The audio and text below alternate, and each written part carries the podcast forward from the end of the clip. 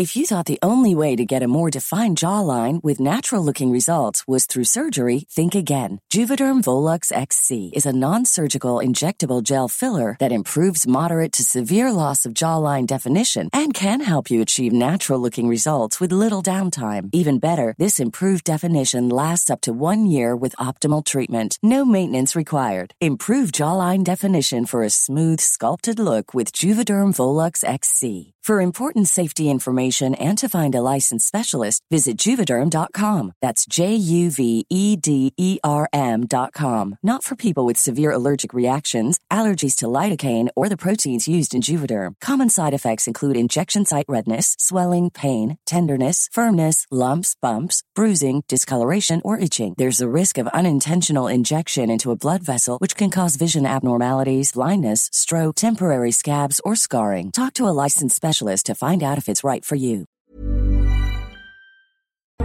It wears people's faces like masks. Critics rave. Smile is haunting and unforgettable. It's truly terrifying and deliciously creepy. This is not real. It's real. Smile. Rated R. Only in theaters Friday. Why does Comcast Business power more businesses than any other provider? It has technology solutions that put you ahead, like the fastest, reliable network and serious savings. Ask how to get a $500 prepaid card with a qualifying gig bundle. Offer ends 10-23-22. Restrictions apply. Call for details. Baryo ng Aswang Good evening, Sir Jupiter. Tawagin niyo na lamang po ako sa pangalan Kathy. 48 years old, may asawa at tatlong anak. Alam ko po na sa panahon ngayon ay wala nang naniniwala sa mga bagay na may halong kababalaghan. Dahil nga sa computer age na tayo, at anumang kwento na katatakutan ay itinuturing na katang isip lamang o dala lang ng malikot na imahinasyon ng isang taga-salaysay. Paniwalaan man ng iba o hindi ang kwento kong ito, pero ito ay totoong nangyari sa akin noong ako ay high school pa lamang. Tandang-tanda ko pa ang lahat. Siguraduhin mong wala na tayong nakalimutan, anak ha. Pag-iisahin na lang natin ang mga gamit natin para wala tayong maraming bitbit. Ma, si kuya na lang ang isama mo. Layo ng Cebu. Ayoko sumakay ng barko. Takot ako sa dagat. Isa pa, alam mo naman di ako marunong lumangoy. Ano ba yung iniisip mo? Susming bata ka. Akala ko ba gustong gusto mo makabalik uli ng Cebu? Grade 3 ka pa lang nung umalis ka dun sa mga lolo at lola mo. Maganda na ngayon ang Cebu, anak. Oo nga po. Pero sabi niyo hindi naman tayo kina lolo at lola pupunta. Hinatsamaring mo tayo pupunta. Tumawag yung mag-asawa. Bisitahin ko raw sila. Eh, sino pa ba sasama ko? Ikaw naman ang lagi kong kasakasama kapag nagbabiyahe ako. Ano naman kasi yung gagawin ko doon? Di ba malayo sa syudad yung bahay ni na Tia Maring? Sasamahan mo nga ako. At ano kung malayo? Ando naman ang nag-iisang anak ng samaring mo. Makakasundo mo yun dahil hindi kayo nagkakalayuan ng edad. Hmm. Basta ma ha, sandali lang tayo doon. Siyempre, edalo lang tayo, hindi naman tayo magbabakasyon. O, bilisan mo na at darating ng papa mo. Magluluto pa ako ng pananghalian. Mahilig talagang magbiyahe ang mama ko noon. At bilang bunso sa anim na magkakapatid, ako ang lagi niyang kasama. Sa isang probinsya sa Cebu nakatira ang Chamaring.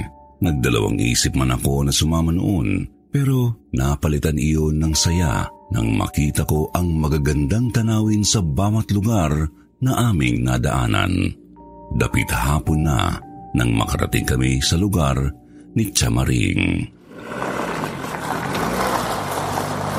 Dito na!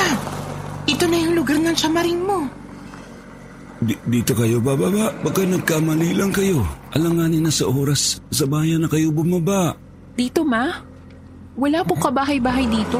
Hindi ako maaaring magkamali. Ito na nga yun. Para po. Dito na lang. Bababa kami. Mag-iingat kayo. Diretso lang sa paglalakad hanggang sa makarating kayo sa inyong paroroonan, ha? Opo, Manong. Salamat po sa paalala. Di ka na, anak. Nandito na tayo. Hindi mawaglit sa aking isipan ang sinabi ng matanda sa jeep. Pero mabilis ang mga pangyayari. Habang pinapahinto ni Mama ang sasakyan, labis ang aking pagtataka kung bakit halos ng lahat ng mga pasahero ay nagulat. Naitanong ko, anong meron sa lugar na ito at hindi kami maaaring bumaba? Ano bang oras ang hindi alanganin para huminto sa lugar na iyon? At bawal bang bumati at magbigay galang sa mga taong makasalubong? Pero naalala ko, huminto nga pala kami sa isang lugar na patag at malawak. Walang katao-tao at mula sa aming kinatayuan ni Mama, ni isang bahay ay wala akong makita. Ate, ano ba tinitingnan mo dyan? Kanina pa nakaalis yung jeep. Halika na. Ma, ano pong ibig sabihin ng matanda? Bawal po ba bumaba dito? At saka, dapat daw diretso lang tayo sa paglalakad. Bakit ganun sila kumakatingin sa atin? Ay, nako, Kati. Napakamana mo sa lola mo. Masyadong sensitibo sa reaksyon ng ibang tao. Ganyan talaga mga tao rito. Lalo ng mga matatanda. Masyadong mapamahiin. Mga sinaunang paniniwala. Paniniwala?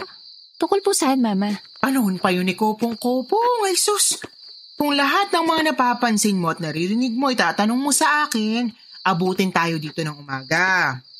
Ibang klaseng lugar to, Mama. Nasaan ang mga bahay dito? Doon pa sa unahan.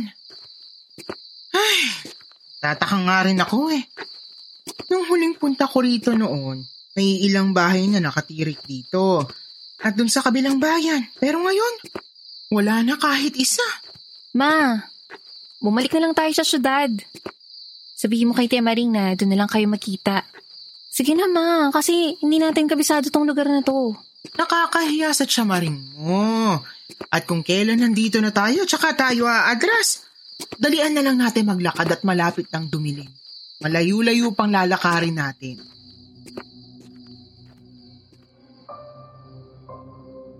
Habang nilalakad namin ang malawak na daan patungo sa bahay ni Chamaring, naisip ko wala namang dapat na ikatakot. Walang ganoong mga kahoy, wala ni isa mang tao. Kung ganun, malayo kami sa anumang disgrasya. Pero habang kami ay naglalakad, hindi ko maipaliwanag ang aking nararamdaman. Anak, pwede ba?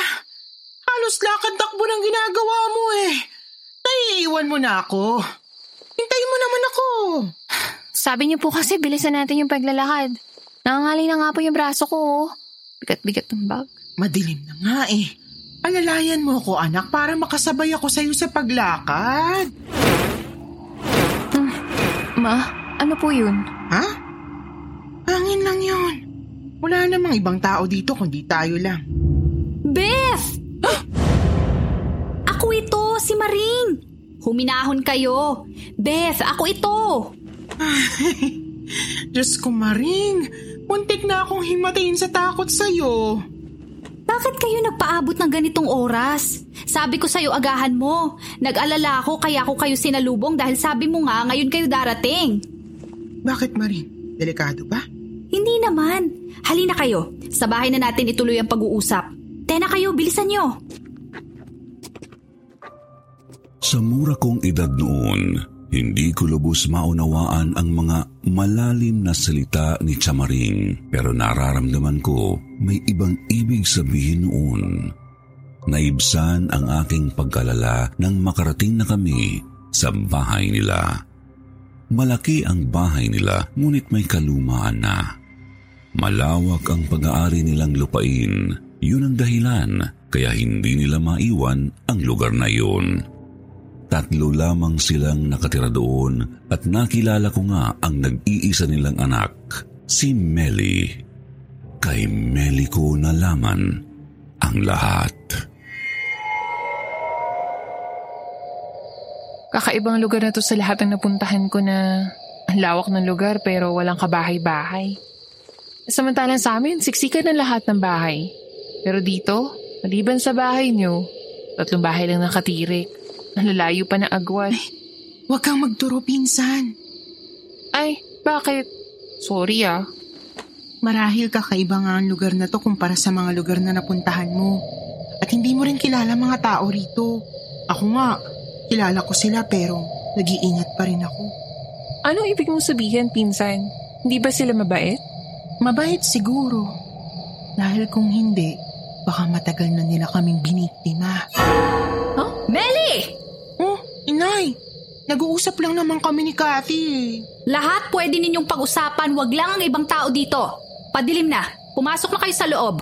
Huwag mong ilagay sa kapahamakan ng pinsan mo. Alam mong dayo lang siya dito? Marahil ay may nakaamoy na sa kanila dito. Opo, inay. Pasensya na po.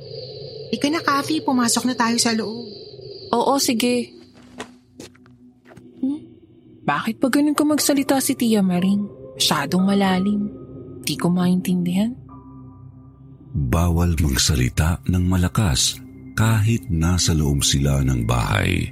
Malumanay lang sila kung magsalita sa ganoong katahimik na lugar. Malinis ang hangin dahil malayo sa syudad. Gusto kong nasa labas lang ako at umupo sa lilim ng malaking kahoy. Pero bawal din yun sa kanila, lalo pa kung panilim na. Sa una ay ginawa kong biro lamang ang lahat, ngunit may malalim pala silang dahilan. Bakit hindi ka mapakali, Cathy, anak? Gusto mo na namang lumabas. Eh, alam mo naman na hindi pwede. Bakit nga po hindi pwede, ma? Ano masamang mangyayari sa akin eh? Diyan lang naman ako sa labas uupo. Maraming upuan dito sa loob. Bakit lalabas ka pa? Narinig mo sinabi ng siyamaring mo. Kapag madilim na, dapat nandito na sa loob ng bahay. Bakit nga, ma? Tayo-tayo lang naman dito eh. Ang dami mong tanong, Cathy. Huwag kang magmatigas dahil nakakahiya sa siyamaring mo. Sumunod ka na lang.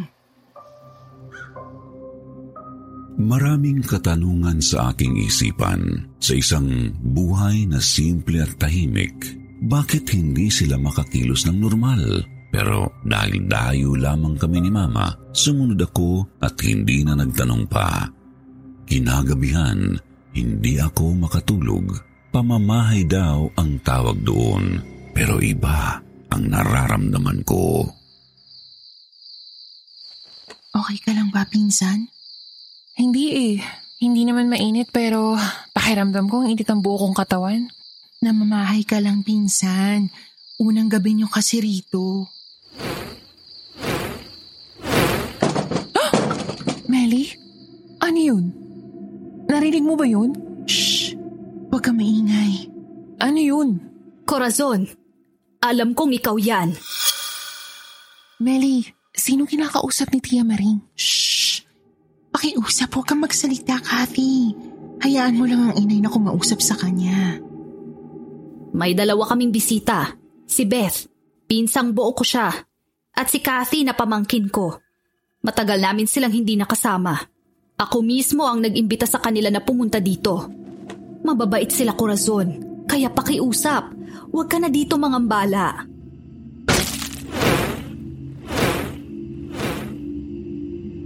Ano yun, Melly? Oh, kinikilabutan na ako. Ano yun lumapag na yun sa bubong? A- a- anong klaseng hayop yun? At tama ba yung naiisip ko? Iyon yung kinausap ni Tia Maring? Oo, Kathy. Corazon ang pangalan? Anong klaseng hayop yun at binigyan ng pangalan ni Tia Maring? Hindi isang hayop ang lumapag sa bubong. Hindi hayop? Kung ganun, Isang tao, Kathy.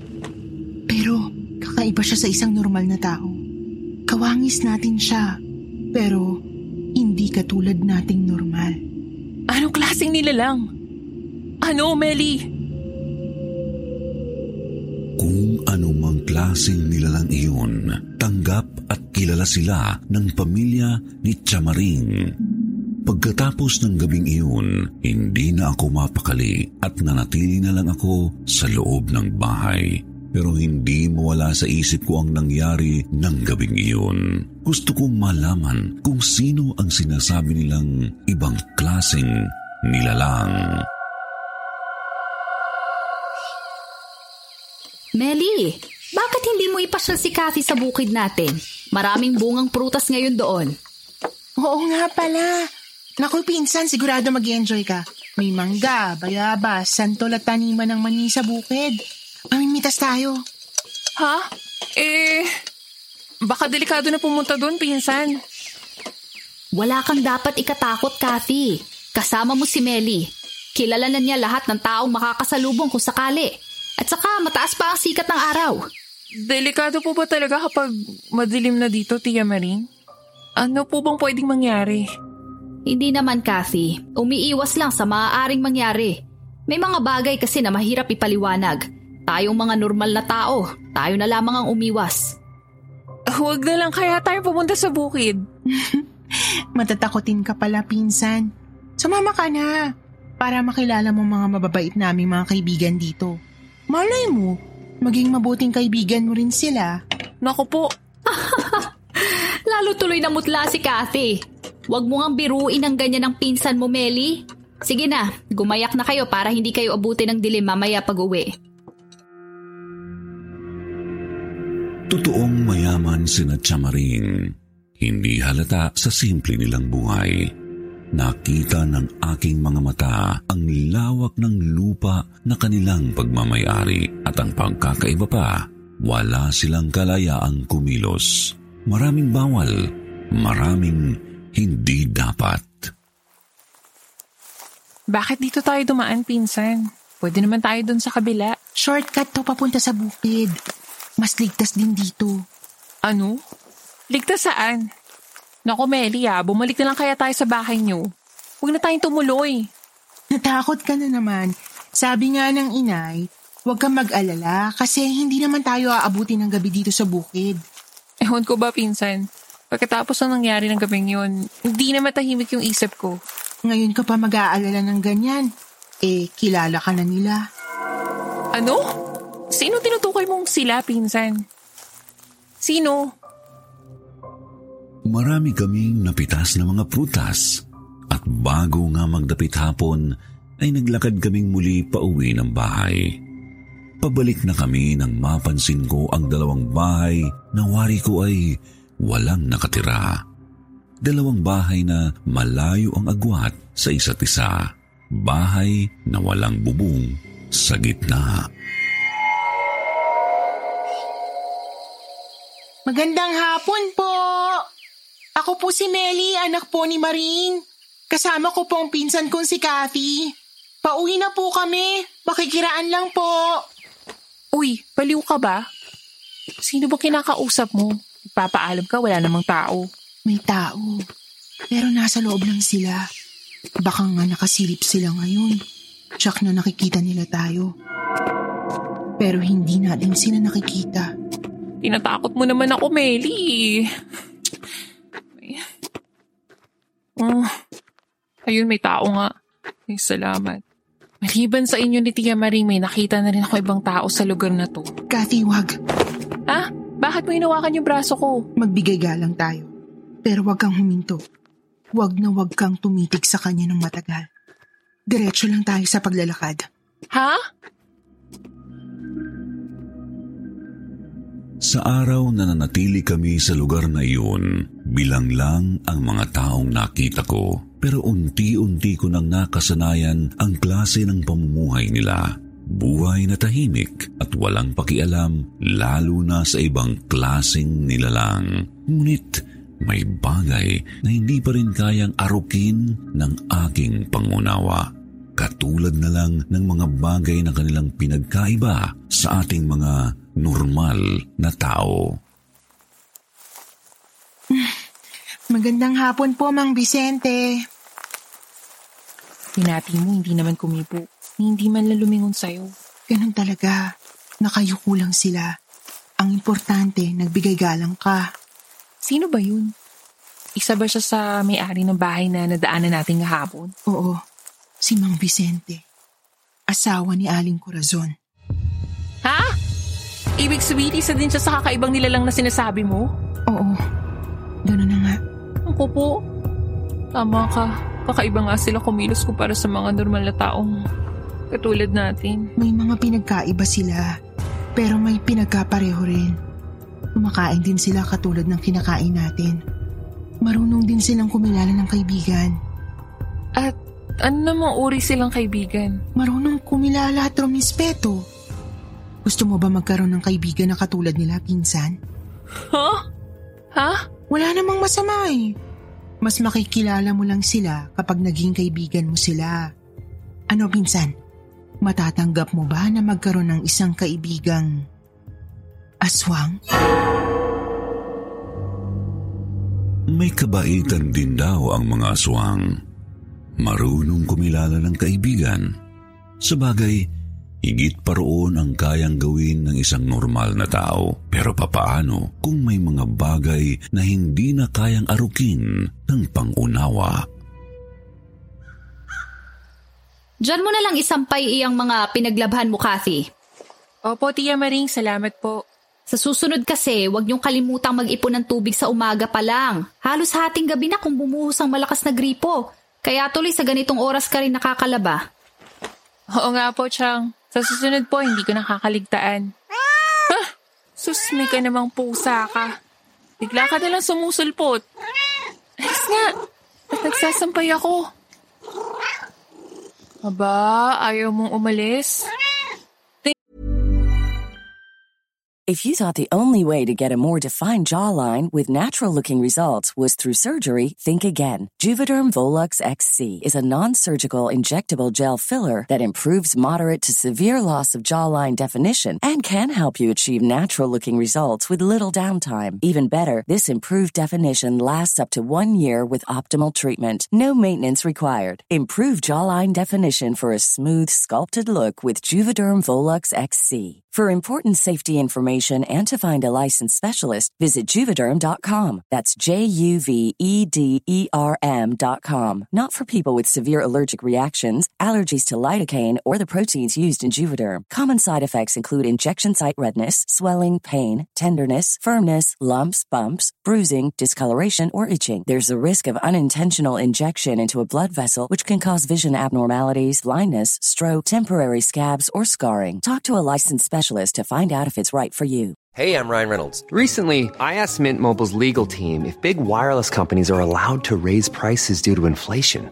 They said yes. And then when I asked if raising prices technically violates those onerous two year contracts, they said, What the f are you talking about, you insane Hollywood ass? So to recap, we're cutting the price of Mint Unlimited from $30 a month to just $15 a month. Give it a try at mintmobile.com slash switch. $45 upfront for three months plus taxes and fees. Promo rate for new customers for limited time. Unlimited more than 40 gigabytes per month. Slows. Full terms at mintmobile.com. Kinititigan mo pa talaga ako? Takot naman ang itsura nito. Ang itim. Kakaiba ang kanyang mga mata. Ay, buisit kang pusa ka ha? Ginugulat mo pa ako? Ayaw mo talaga umalis? Kung ayaw mo, hahampalusin kita nitong walis ting-ting. Wag, Kathy, wag! Tiyan, nakakatakot kasi yung pusang... Huh? Nasaan na yung pusa? Bigla na lang nawala. Nasaan na yun? Nandito lang yun sa paanan ko nakapwesto eh. Hayaan mo na. Bilis namang tumakbo nun palayo. Huwag mo nang hanapin. Nasaktan mo ba siya? Hindi po, Chang. Pero talagang hahambalusin ko sana eh. Tandaan mong sasabihin ko, Kathy. Kapag may biglang sumulpot o may nakita kang anumang may anyong hayop, wag na wag mong sasaktan. Dahil kapag nasaktan mo sila, babalikan ka nila at baka higit pa sa ginawa mong pananakit mo sa kanila ang gagawin nila sa'yo. Ho? Chang, hindi ba isang ordinaryong pusa lang yung nakita ko kanina? Oo, Kathy. Hindi iyon isang ordinaryong pusa lang. Diyos ko. Pero Chang, marami namang kalimpusa sa paligid, di ba? Maaaring sa inyo o sa ibang lugar. Pero dito sa lugar namin, wala kang makikitang anumang buhay na hayop. Bakit po? Hindi ko alam. At ayoko na rin alamin pa kung bakit. Pero kung talagang gusto mong malaman ang sagot, pwede kong sabihin sa'yo. Hmm. Chang, bukas ko na lang po tatapusin yung pagsasampay. Papasok na po ako sa loob. Halos hindi ako makatulog ng gabing iyon. Balisa ako sa aking hinihigaan. Ramdam ko pa rin ang maitim na pusa na halos dumikit na sa binti ko. At sa kwento ni Chamaring, lalo akong kinilabutan. Marami pa akong gustong malaman sa mga buhay na hayop na binanggit sa akin ng Chang. Natatakot ako sa maaari kong malaman pero gusto ko pa rin malaman ang totoo. Sa lawak ng lugar namin dito, syempre nag-alaga kami ng maraming hayop. Sa bukid, may dalawang alagang kalakian si tatay. May apat kaming aso noon. May mga pusa din kaming mga alaga rito. Ang dami nga eh. Eh bakit ni isa wala akong makita? Isa-isa silang nauubos. May kung anong hayop na lumapa sa kanila. Yung iba, nawala na lang, hindi namin nahanap. Yung iba, natagpuan na lang namin wakwak ang buong katawan. Meli, yan pala yung gustong sabihin ni Tiyang sa akin kagabi. Anong ginawa niyo? Hindi ba masama ang kumitil ng anumang hayop? Sa mga nakakaalam tungkol sa kwento ng lugar na to, sinong may lakas ng loob na pumunta dito para lang hanapin ang salarin sa pagkamatay at pagkawala ng mga hayop? Kaya pala pinsan, nung nasa jeep kami ni nanay, isang matanda ang nagbigay ng babala sa amin. Alanganing oras na raw kaming dumating. Sa bayan pa kami gustong pababain. Mga matatanda ang higit na nakakaalam ng kwento sa lugar na to. Kayo lang ang may lakas na loob na tumira dito hanggang ngayon? Ayon kina inay at itay, nauna silang dumating sa lugar na to. Puno pa ng mga bahay ang napakalawak na lupain ito. Dumating ang isang pamilya ng aswang. Nangaubos lahat ng mga alagang hayop. Dating tahimik ang lugar na to ngunit nagambala. Ang mga nanirahan dito, isa-isa silang nag-alisan. Ang mga lupang pag-aari nila, ang bukid, pinagbili nila kay Itay. Bakit pinili niyong tumira dito? Alam naman siguro nila Chong kung bakit nagsialisan ng mga tao. Bakit hindi na rin kayo umalis? Alam mo ba kung bakit nagambala pati ang buhay ng mga nakatira dito noon? Nagalit sila sa pagkamatay ng kanilang mga alagang hayop. Sinugod at pinagbabato nila ang bahay ni Aling Corazon. Diyos ko. Mula nun, hindi na sila pinatahimik ng pamilyang aswang hanggang sila na ang sumuko at tuluyan nilang nilisan ang lugar na to. Anong ginawa niyo? Nagsawalang kibusin na inay at itay noon. Hindi sila nagpakita ng galit, ni hindi sila nagtanong. Kaya hindi kayo ginambala ng pamilyang yon? Hindi. Nakipagkasundo ang itay kay Mang Vicente Walang gagambala kung walang masasaktan. Ah, kaya nang pinakausapan ni Chang si Aling Corazon ng unang gabi namin dito. Sumunod si Aling Corazon sa inay mo? Oo, Kathy. Dahil para sa mga aswang, hanggat hindi mo sila nasaktan, hindi ka rin nila sasaktan. Pero iba sila, Meli. Paano kung sila ang unang makasakit? Hindi basta-basta nananakit ang mga aswang. Sabi nga ng mga matatanda, kung may masaktan ka sa kanila, tuluyan mo na. Para hindi ka nila balikan pa. Diyos ko. Nakakakilabot nga ang kwento ng mga aswang. Kaya lalo akong nagka-interes. Marami akong katanungan at nakakuha naman ako ng mga kasagutan pero nagalit sa akin ang inay. Ano ba nangyayari sa yung bata ka? Talo mo pang journalist ah! Tigilan mo na ang pagtatanong mo tungkol sa mga nilalang na yan. Baka kung ikapahamak mo pa yan eh. Masama bang magtanong, ma? Ngayon lang kasi ako nakarinig at nakakita ng katulad nila. Baka marinig ka nila. Baka hindi nila magustuhan na pinag-uusapan sila. Eh di sana hindi na sila tumira sa lugar na may mga tao. Sana hindi sila magparamdam o mga bala ng mga taong hindi nila kauri. Susming bata ka. Pinagsisigawan mo pa talaga ano? Bakit ba ganyang kakalalim mag-isip ha? Mana ako papa eh. Sinasabi ko sa'yo, tigilan mo na yan, Kati. Kung wala lang kaming importante pinag-uusapan ng tsamaring mo, ora mismo, babalik na tayo ng Bicol. Tigilan mo ng pagtatanong tungkol sa mga aswang. Hindi ako nakinig kay mama. Bagkus ay lalo akong naging interesado. Kampante ako dahil sabi nga ni Chamaring, hindi na kami gagalawin ng pamilyang aswang dahil kilala na nila kami. Pero may nangyari na higit pa. sa aking inaasahan. Hmm, nasan kaya si Melly? Sabi niya pupunta uli kami sa bukid. Wala naman siya. Wala naman siya sa silid na tinutulugan namin. Teka, baka nasa likod siya ng bahay. Oh, si Mang Vicente papalapit. Dadaan na naman siya pero sino kaya tong kasama niya? Babatiin ko sila. Magandang hapon po sa inyo. Magandang hapon din sa'yo. Eh, tama ba narinig ko? Sumagot yung kasama ni Mang Vicente. Mas bata to sa kanya. Ano kaya niya yun? Normal naman pala ang tinig ng boses nila. Naku, ikukwento ko to kay Melly. Binati rin ako ng aswang. Siguro dahil sa labis na interes ko sa buhay nila, kaya nakaramdam ako ng saya nang binati ako. Pero iba pala ang ibig sabihin noon. Doon ko napagtanto na tama ang mama ko. Binati ka? Seryoso ba yan o biro lang insan? Seryoso, Melly. Hindi nga lang sila huminto sa paglalakad. Binati niya ako. Tapos, diretso lang siya sa paglalakad. Nakasunod siya kay Mang Vicente. Hmm, kaano-ano ba yun ni Mang Vicente? Si Ruben yun. Bunsong anak ni Mang Vicente at Aling Corazon. Hmm, tama ang duda ko. Kasi mas bata siyang tingnan. Pero hindi ko gaano maaninag ang kanyang muka. Insan, tinitigan ka ba niya? Nagkatinginan ba kayo? Hmm, hindi. Pero napansin ko tumingala siya ng bigla. Tumingin lang siya sa akin ng pahapyaw pero hindi kami nagkatinginan ha. Tiningnan ka niya. Naku, Kathy, sana mali ang kutob ko. Pero may kwento ang mga matatanda dito noon.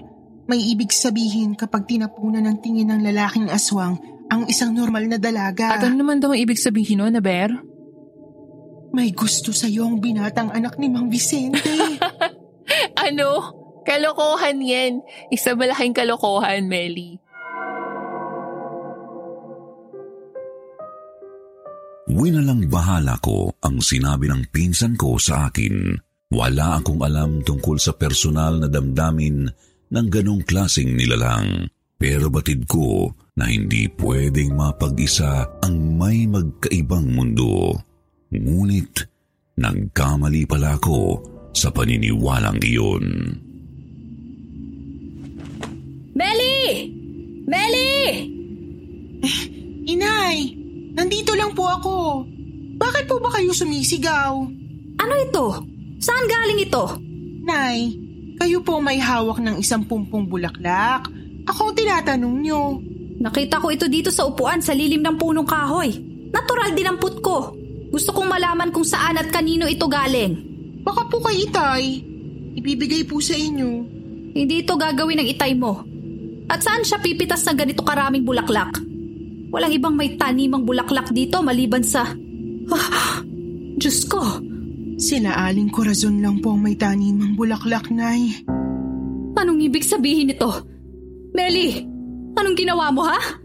May kinausap ka ba sa isa sa mga anak ni Mang Vicente? Meron ba? Nay, wala po. Hindi po totoo yan. Alam ko po kung paano umiwas sa kanila. Bakit nagbigay sila dito ng bulaklak? Masamang pangitain nito, Melly. At alam mo kung anong kahulugan nito. Nay, hindi po talaga sa akin yan. Baka po para kay Kathy. At bakit bibigyan ng bulaklak ang pinsan mo? Binati ni Kathy nang dumaan yung mag-ama dito. At binati din siya ni Ruben. Tinapunan pa nga raw siya ng tingin. Bakit ngayon mo lang sinabi ito? Dapat malaman ito ng tatay mo. Sa una ay hindi ako naapektuhan sa nakuhang bulaklak ng tiyang. Maaring nagkamali lang ng interpretasyon. Ganun pa man ay naging balisa na sina Chamaring sa kinilos ng ibang nilalang. Lalo na at nasundan pa ito ng ilang beses. Iba na ang ibig sabihin nito. Sa una ay bulaklak lamang. Nasundan pa ito ng pag-iwan nila ng mga bagong pitas na mga prutas, mga gulayin. Baka isang araw ay may kakatok na sa pinto ng bahay natin para hingin ang kamay ni Kathy. Hindi ako papayag. Ay, high school pa lamang itong si Cathy. Ang mama naman. Kung nagkataon ba na college na ako, papayag na kayo na hindi nila yung kamay ko? Huwag kang piloso pa, Catherine. Ikaw ang may kasalanan nito. Hindi mo man lang naisip na pwede mong ilagay sa kapahamakan ng buhay nila tsamarin mo. Huwag mo kaming alalahanin, Beth. Alam ko ang gagawin ko. Pero hindi naman po siguro kung para sa akin ang lahat ng yun. Paano kung kay Melly pala lahat yun? Malalaman natin. Anong gagawin mo, ha? Kakausapin ko si Vicente. Nag-usap na kami noon at nagkaroon na kami ng kasunduan. At makikipagkasundo kang muli sa kanila?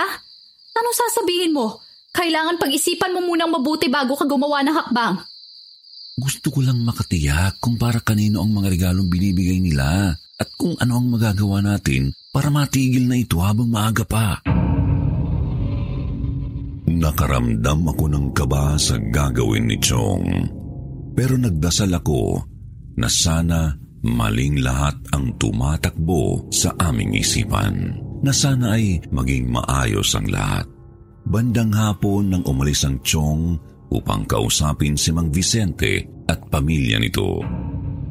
Naghihintay kaming lahat sa kanyang pag-uwi. Nariyan na siya. Kumusta? Ano nangyari sa pag-uusap niyo? Para kanino ba ang binibigay nilang mga regalo? Beth, Kati, bukas unang pagsikat pa lamang ng araw. Kailangan makaalis na kayo dito. Diyos ko. Nagustuhan ni Ruben si Kathy at huli na raw para pigilan ito. Ano po?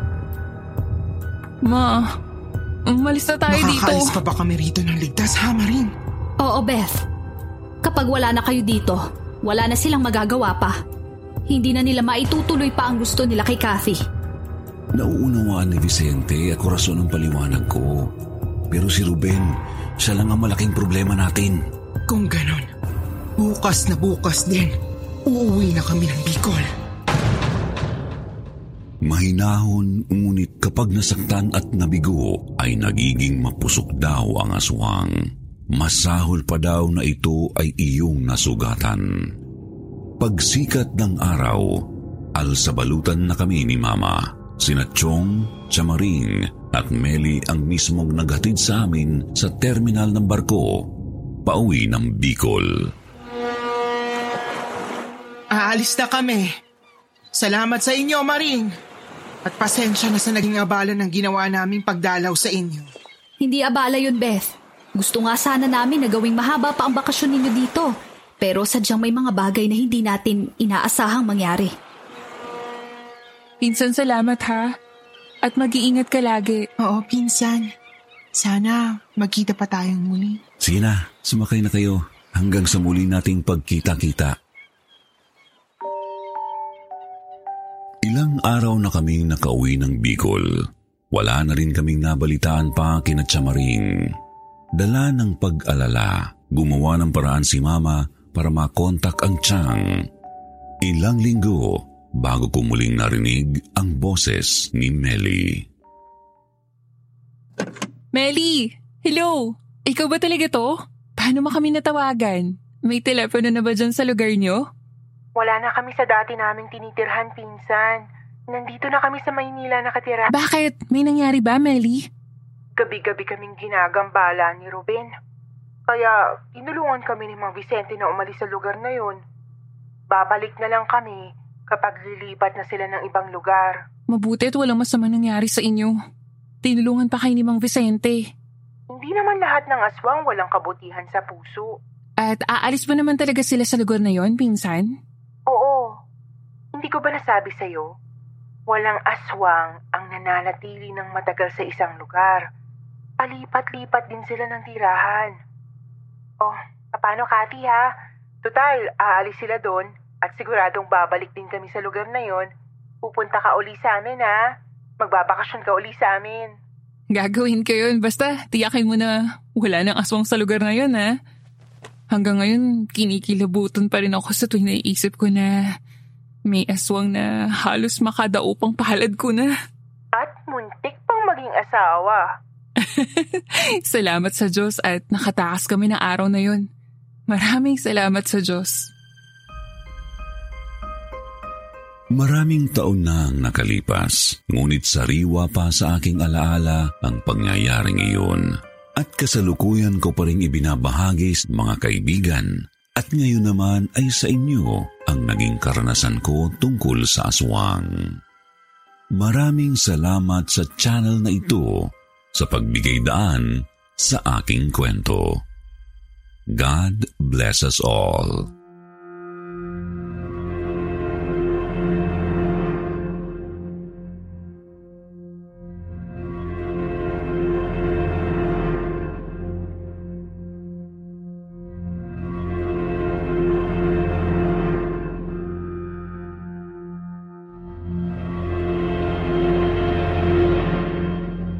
Why does Comcast Business power more businesses than any other provider? It has technology solutions that put you ahead, like the fastest reliable network and serious savings. Ask how to get a $500 prepaid card with a qualifying gig bundle. Offer ends 10 23 22. Restrictions apply. Call for details.